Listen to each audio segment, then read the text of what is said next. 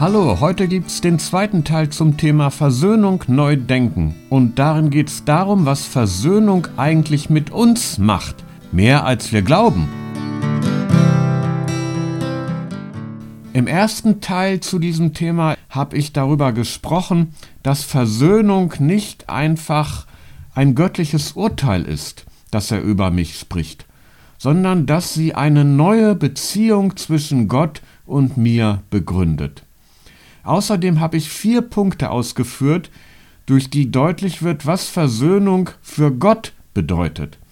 Er vergibt uns die Sünden, er nimmt sich selbst zurück, indem er auf sein Recht auf Wiedergutmachung verzichtet und stattdessen sich zu uns erniedrigt.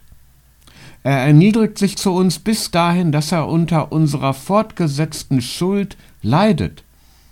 Und das alles bedeutet auch, dass Gott mit uns fühlt und für uns denkt und handelt. So wird eine neue Beziehung zwischen Gott und uns möglich, in der wir mit Gott versöhnt sind. Heute nun geht es darum, was eigentlich mit uns geschieht, wenn wir als Versöhnte leben. Denn Versöhnung versetzt uns an einen Ort der Versöhnung, an dem wir unter dem Einfluss der versöhnten Beziehung zu Gott stehen, in der unsere Existenz eine andere wird.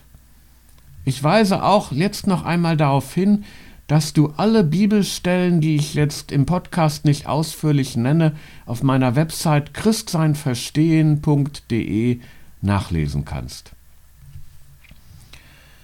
Erster Punkt für heute, was geschieht mit mir durch Versöhnung?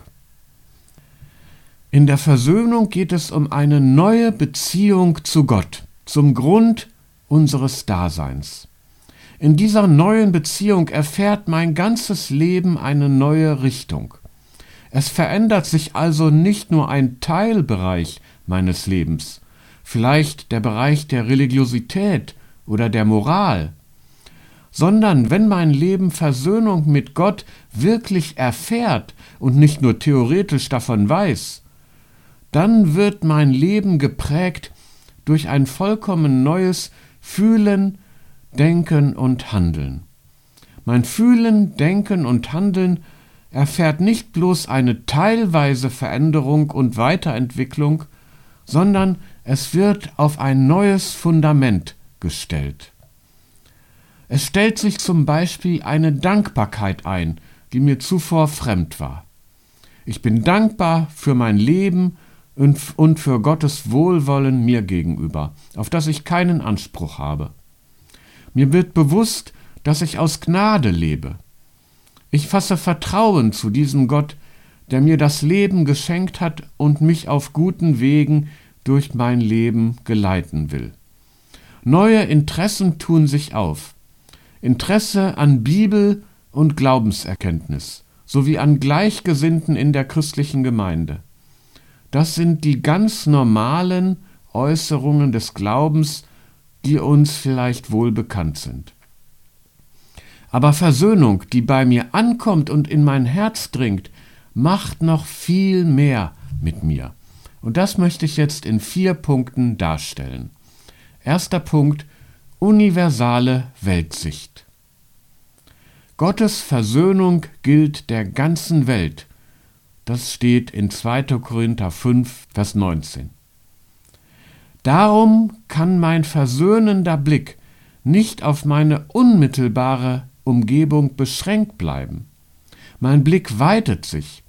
Er bleibt nicht hängen an meiner Familie, an meinen Freunden, an der kleinen Gruppe der mir nahestehenden und für mich wichtigen Menschen.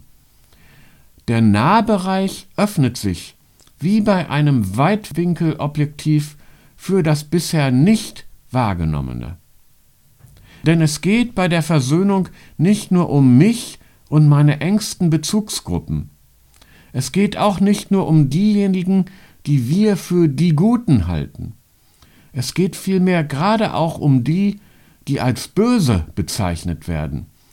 Denn ihnen gegenüber ist das Streben nach Versöhnung besonders wichtig. Der versöhnliche Blick auf sie legt sie nicht auf ihre Bosheit fest, sondern gesteht ihnen zu, Gutes tun zu können. Weil Gott ihnen vergibt und ihre Umkehr für möglich hält, sind die Glaubenden gehalten, ihnen auch zu vergeben und sie zum Tun des Guten einzuladen.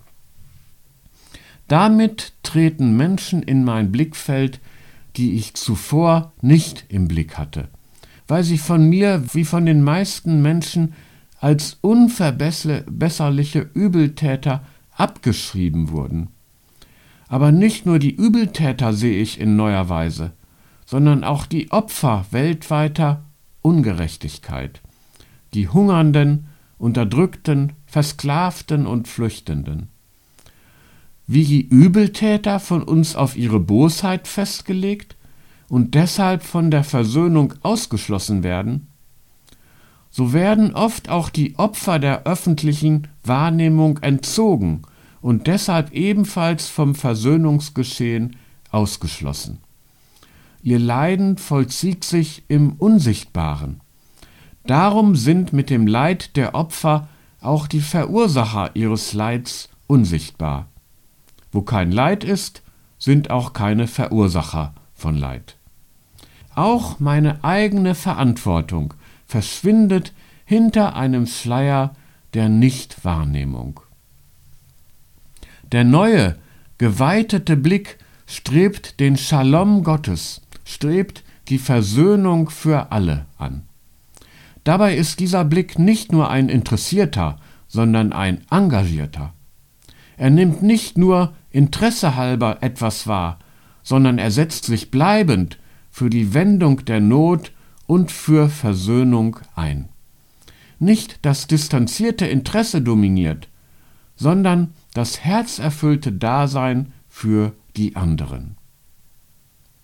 Diesen neuen Blick können auch Nichtglaubende haben.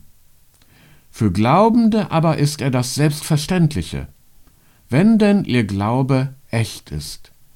Glaubende können nicht anders, als ihren Blick zu weiten, ohne sich dazu zu zwingen. Es geschieht mit ihnen, sofern sie als mit Gott Versöhnte leben. Mein zweiter Punkt Mitfühlen mit den anderen. Gottes Zuwendung zu uns ist kein von ihm abgespultes Programm, weil Zuwendung sich für einen liebenden Gott ebenso gehört, sondern sie ist sein innerstes Anteilnehmen. Darum ist auch die christliche Liebe kein Halten von Geboten und Verboten. Es ist nie und nimmer ein Gesetz, das zu befolgen man sich durchringt. Wenn ich liebe, lasse ich mich vielmehr auf das Leid der anderen ein, fühle mit ihnen, fühle ihr Leid, als wäre es mein eigenes. Ich lasse mich in meinem satten Wohlbefinden stören und aufschrecken. Ich fühle mich ein in das, was den leidenden Menschen widerfährt. Meine individuelle Glückssuche wird unterbrochen. Ich nehme mich mit meinen Glücksinteressen zurück. Ich finde mein Glück nicht in den Eigeninteressen, sondern im Suchen des Glücks meines Nächsten. Das Suchen des nächsten Glücks wird zum Gesetzten meines Lebens, das eben kein Gesetz mehr ist, sondern mein innerstes Bedürfnis. Das in mir Gesetzte setzt mich in Bewegung. Kein Zwang, keine Angst vor Strafe treibt mein Handeln an, sondern das, was in mich hineingesetzt ist. Der mitfühlende Mensch kann das Leid der anderen, das er fühlt, nicht einfach ignorieren. So ist das Streben nach Gerechtigkeit kein theoretischer Grundsatz, sondern ein Lebensantrieb, ein Baustein des täglichen Lebens. Wenn das Lebenshaus in dem Glück für alle möglich wird, nicht gebaut wird, bleibt der Schmerz der Leidenden in mir bestehen. Erst der Neubau des Lebenshauses für alle kann den Schmerz des Mitgefühlten lindern.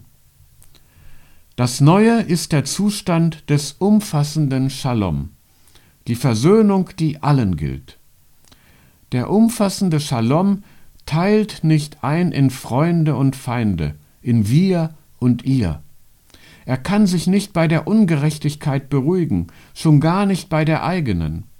Er freut sich an dem, was des Lebens würdig ist, und er fühlt den Schmerz des täglichen Todes.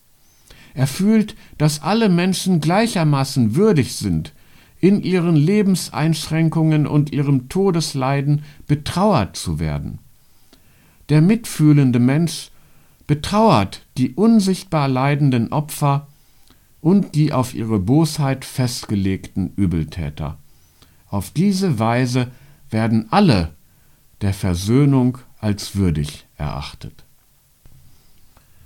Mein dritter Punkt, was die Versöhnung bei uns verändert, heißt Mitbedenken der anderen.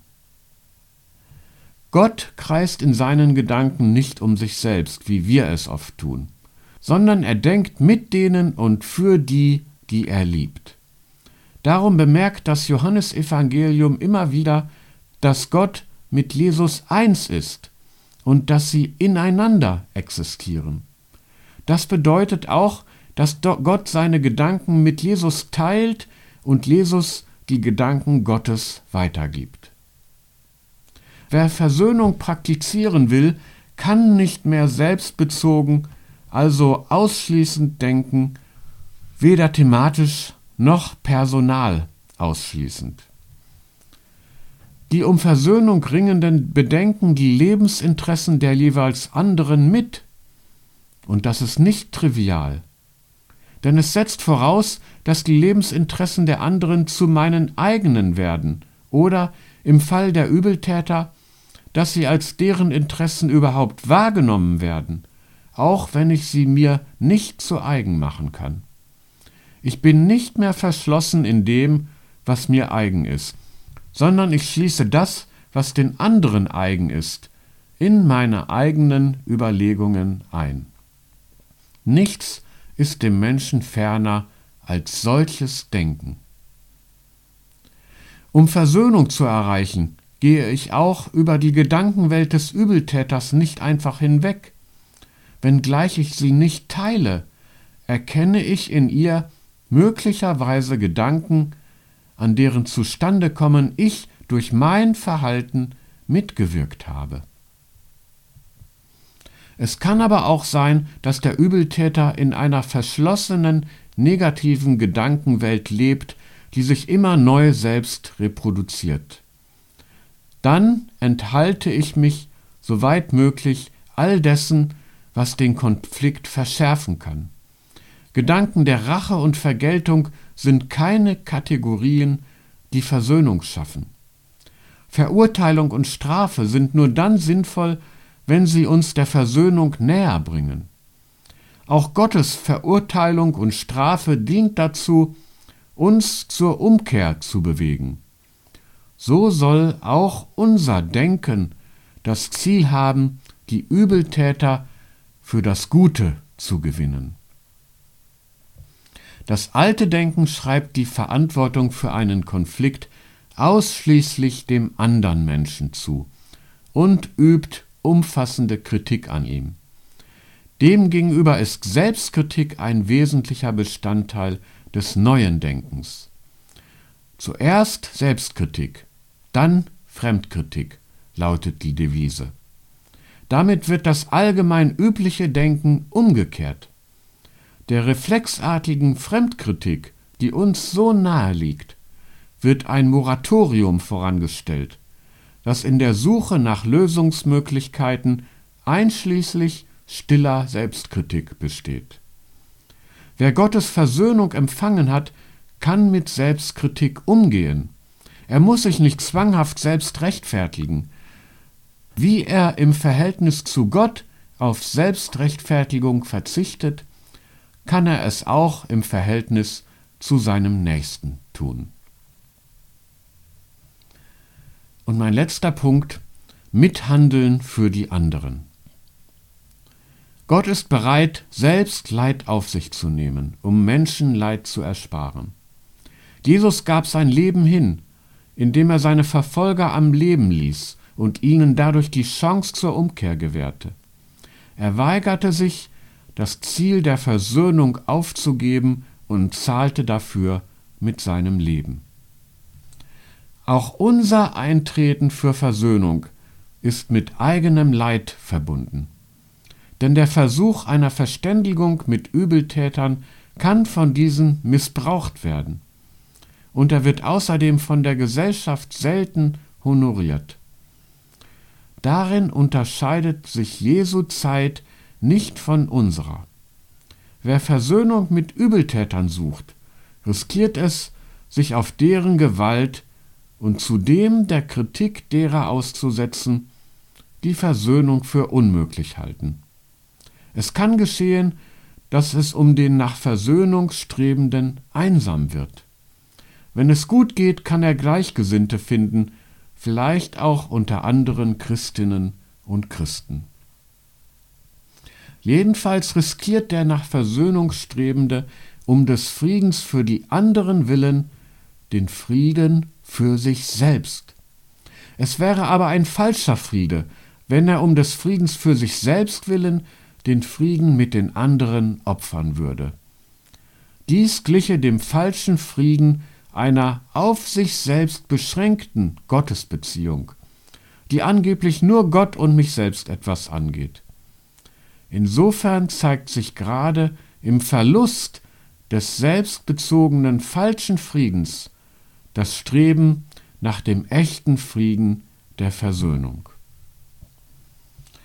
Wer Versöhnung will, wird im Konfliktfall, wo immer es geht, Deeskalation suchen und nicht auf Gewalt setzen, weil dies der Versöhnung entgegenwirkt. Er wird Kompromisse suchen und bereit sein, etwas zu riskieren, etwas aufzugeben um der Versöhnung willen. Denn versöhnte Beziehung ist ihm wichtiger als unversöhnlich gerettete Eigeninteressen. Hätte Jesus seine vitalsten Eigeninteressen gesucht, wäre Versöhnung nicht möglich gewesen. Stattdessen war er bereit, sein Leben hinzugeben, weil er die Übeltäter nicht dämonisierte, nicht auf das Böse festlegte, sie nicht als unverbesserlich dialog- und friedensunfähig diskreditierte. Er gab ihnen eine Chance um den Preis seines eigenen Lebens. Das eigene Leid um der Versöhnung willen ist der schwerste und deutlichste Lebenseinschnitt, der den nach Versöhnung Strebenden trifft. Es kann ihm nicht besser ergehen als seinem Herrn. Wer dem bösen Menschen ohne Gewalt entgegentritt, liefert sich seiner Gewalt aus. Und wer das Gespräch mit den gesellschaftlich Geächteten sucht und an ihre Seite tritt, muss mit sozialer Ausgrenzung rechnen. Auch die Bereitschaft zum Leiden ist aktives Handeln, das sich für Versöhnung, also für die anderen, einsetzt. Damit sind nun nicht alle Fragen beantwortet. In einer von Gewalt beherrschten Welt gibt es Situationen, in denen Gewalt dazu dient, größere Gewalt zu verhindern. Das ist keine Rechtfertigung der Gewalt, sondern das Eingeständnis, schuldig zu werden. Zuvor jedoch muss alles getan werden, um Versöhnung zu stiften. Doch daran scheitern wir schon. In aller Regel beantworten wir Gewalt intuitiv mit Gegengewalt. Und wenn der Weg der Gewalt erst einmal beschritten ist, gibt es kaum ein Zurück. Die Spirale der Gewalt produziert immer mehr Gewalt. Es sei denn, man bewegt sich in der Einflusssphäre Gottes, der Unmögliches möglich macht. Und jetzt noch eine letzte Bemerkung zur Zukunft der Versöhnung. Am Ort der Einflusssphäre Gottes kann es nur anders sein als dort, wo nach den meist allgemein gültigen Kriterien und Werten entschieden und gehandelt wird. Gewalt kann, wenn überhaupt, nur das letzte Mittel sein. An jeden, der sich darauf beruft, dieses letzte Mittel anzuwenden, ist die kritische Frage zu richten, ob er wirklich zuvor alle anderen Möglichkeiten ausgeschöpft hat. Denn unter dem Einfluss Gottes steht am Anfang das echte, mühsame, geduldige und leidensbereite Streben nach Versöhnung, verbunden damit den Segen Gottes dafür zu erbitten, des Gottes, der selbst versöhnlich handelt und mit dem wir versöhnlich handeln sollen. Ich bin überzeugt davon, dass ein solches Handeln in den allermeisten Fällen zum Erfolg führen würde, wenn wir es nur wirklich versuchen würden. Denn bei Gott sind alle Dinge möglich, auch die, die bei den Menschen unmöglich sind. Und weil bei Gott alle Dinge möglich sind, ist alles auch möglich dem, der auf Gott vertraut. Gelebte Versöhnung gründet deshalb in der erlebten Versöhnung mit Gott. Nur wer sich im Leben und Tod getragen weiß, kann etwas riskieren. Nur wer sein Leben von guten Mächten wunderbar geborgen weiß, kann das Leben der anderen suchen. Diese Gewissheit des Getragen und Geborgenseins ist aber nicht nur Christinnen und Christen vorbehalten. Auch Nichtglaubende können eine innere Versöhnung mit dem Grund ihres Lebens erleben, wenngleich sie diesen Grund vielleicht nicht Gott nennen. Umgekehrt garantiert eine gefühlte christliche Versöhnung mit Gott nicht, dass der betreffende Mensch auch versöhnlich lebt. Der Geist der Versöhnung weht tatsächlich, wo er will. Wir können ihn weder herbeizwingen, noch seine Wirksamkeit nur den Glaubenden vorbehalten. Denn Gott gießt seinen Segen aus über Gute und Böse. Auch das ist Teil seines universalen Versöhnungshandelns. Gottes Versöhnungshandeln für uns und unser Leben als Versöhnte und Versöhnungsstiftende wären eine wahre Zeitenwende. Sie hätte allerdings einen gänzlich anderen Charakter als die Umstellung der Militärdoktrin auf einen großen zwischenstaatlichen Krieg. Zwar werden wir auch als Versöhnungsstiftende nicht den Himmel auf Erden erschaffen, aber wir werden, wo Gott es will, zur Versöhnung auf Erden beitragen. Versöhnung ist nicht nur das Vergangene, das Jesus am Kreuz bewirkte. Sie ist auch nicht nur unser gegenwärtiger Seelenfriede mit Gott.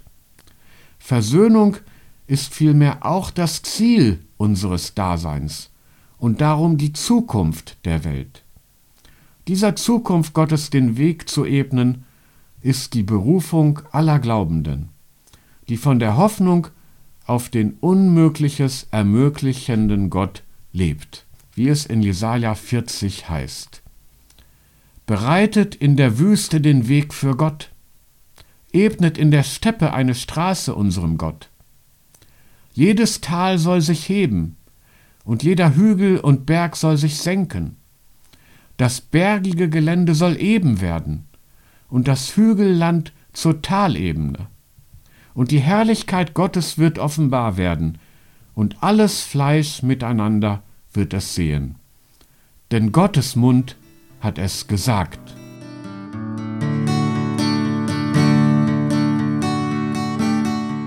Das war's für heute. Denk weiter über das Thema nach. Auf meiner Website christseinverstehen.de kannst du auch einen Kommentar abgeben. Ich freue mich, wenn du dich bald wieder einschaltest. Bis dahin wünsche ich dir, sei gesegnet.